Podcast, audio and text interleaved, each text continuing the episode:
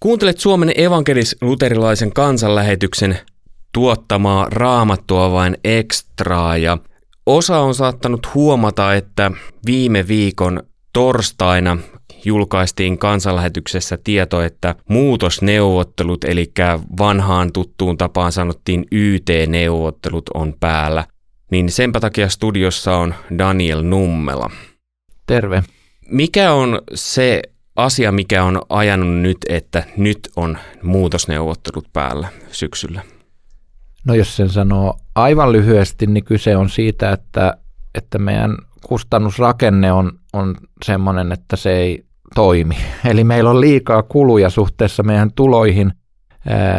Sitten jos sitä avaa vähän tarkemmin, niin, niin se liittyy niin kuin tosi moneen tekijään. Eli, eli siellä ei ole semmoista, tai mä ajattelen sitä niin, että siellä ei ole yksittäistä semmoista varsinaista syytä, mistä se johtuu, vaan siellä on nyt e-, erityisesti tulon muodostuksen puolella useita tekijöitä, joihin kun yhdistää sen, että, että eläminen on tullut kalliimmaksi ja viime vuonna työehtosopimusten mukaisesti oli tehtävä varsin isot palkankorotukset, niin on, on käyn, käynnistynyt sellainen tilanne, jossa meidän samaan aikaan meidän tuloton kokonaisuudessaan näyttäisi tänä vuonna jäävän useamman sadan tuhannen verran pienemmiksi kuin viime vuonna, ja meidän kulut on taas useamman sadan tuhannen euron suuremmat kuin viime vuonna, niin tästä syntyy semmoinen rakenne, joka tällä hetkellä ei vaan niin kuin kestä, ja se on ensi vuonna, vuotta kun katsotaan, niin se muuttuu vielä, vielä vaikeammaksi. Jos toi sama ilmasta on numeroina, niin mitä se lukuina on? No se tarkoittaa numeroina sitä, että tänä vuonna lähes 100 000 euroa per kuukausi ollaan miinuksella ilman testamenttituloja, joita on näyttäisi olevan tulossa joitakin satoja tuhansia euroja. Eli puhutaan siitä, että haarukka on aika iso vielä tällä hetkellä, koska siinä on monia tekijöitä, jotka epävarmoja, mutta näyttää siltä, että tänä vuonna jäädään jotain 7-900 000 euron verran alijäämäiseksi. Ja nyt kun me katsotaan ensimmäistä budjettiesitystä ensi vuodelle, niin se summa oli 1,25 miljoonaa alijäämää jos ajatellaan mahdollisia skenaarioita, niin eh, miten tätä voidaan ratkaista tai voidaanko niin kuin jossain vaiheessa katsoa taaksepäin, että hei, tämä mahdollistikin tällaisen? Mä luulen, että pitkällä tähtäimellä, kun mä itse näen tämän maailman ja elämän niin, että, että Jumala tietää joka tilanteen ja hän tuntee ja näkee, niin varmasti on niin, että tässä on Jumalan johdatusta ja sallimusta, että miksi hän on antanut meille näin vaikean tilanteen tällä hetkellä. Joo, pidemmällä tähtäimellä ilman muuta niin. Näyttää siltä, että, että tämä tilanne on sen verran haastava, että on hyvin vaikea niin kuin välttyä useammilta irtisanomisilta tässä prosessissa. Mutta mä sanon niin, että, että työyhteisö meillä on hyvä henkinen ja me pyrimme yhdessä tekemään kaiken, että löydetään ratkaisuja, joilla mahdollisimman vähän tarvii tämmöisiä henkilöitä koskevia toimenpiteitä tehdä. Ja, ja sitten mä haluan haastaa jokaista kuulijaa siihen, että, että tietysti se jokainen meille lahjoitettu tai sen meidän työn mahdollistava euro niin auttaa tässä tilanteessa. Se on varmaan niin kuin johtajan pallilta niin sanotusti katsottuna myös aika raskas aika mutta mitkä on silti tällä hetkellä, jos sä ajattelet, niin samaan aikaan sellaisia tosi innostavia juttuja työssä? Ehkä erityisen raskaan tästä tekee se, että, että kun mä katson meidän työntekijöitä ja työyhteisöä, niin siellä on valtavasti niin kuin lahjakkuutta. Niin se tarkoittaa sitä, että, että me ollaan tosiaan niin kuin tosi raskaiden päätösten edessä.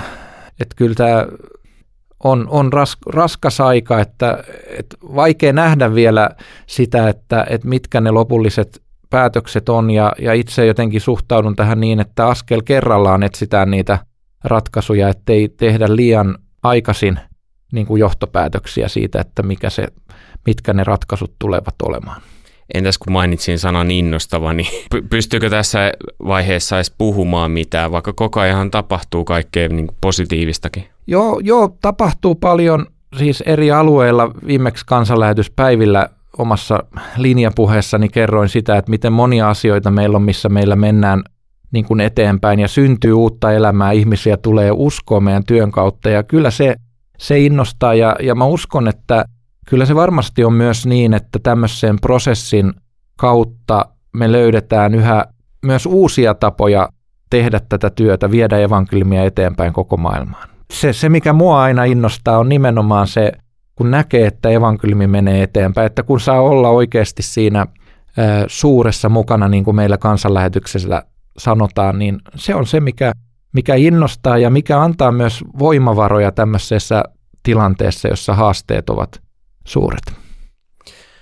Mitä kuulija voi auttaa? No kuulija voi auttaa ainakin kahdella tavalla, joista ensimmäinen on tietenkin rukoileminen.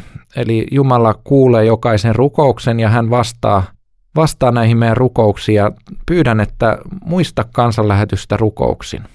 Ja toinen asia, joten kuulija voi auttaa, on se, että, että liity meidän työn taloudelliseksi tukijaksi. Ja mä tiedän, että aika, jota me eletään, on, on varmasti suurimmalle osalle suomalaisista niin kuin taloudellisesti jollain tavalla haastavampi kuin aikaisemmin oli.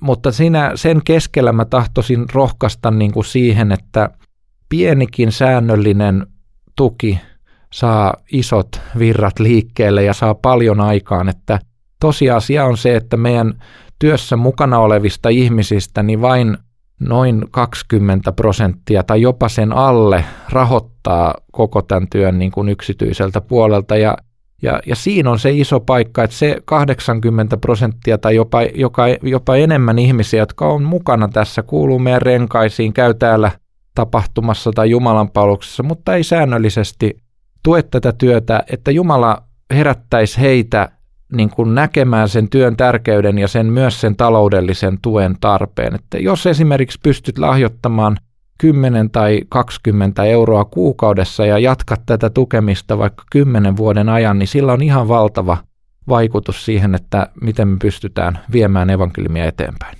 Ja kansanlähetys.fi, niin sieltä löytyy se, mistä tämä keräys, mistä Daniel aikaisemmin mainitsi. Ja seuraavaksi kuullaan puhelinnumero, johon soittamalla voi antaa oman tukensa kansanlähetykselle.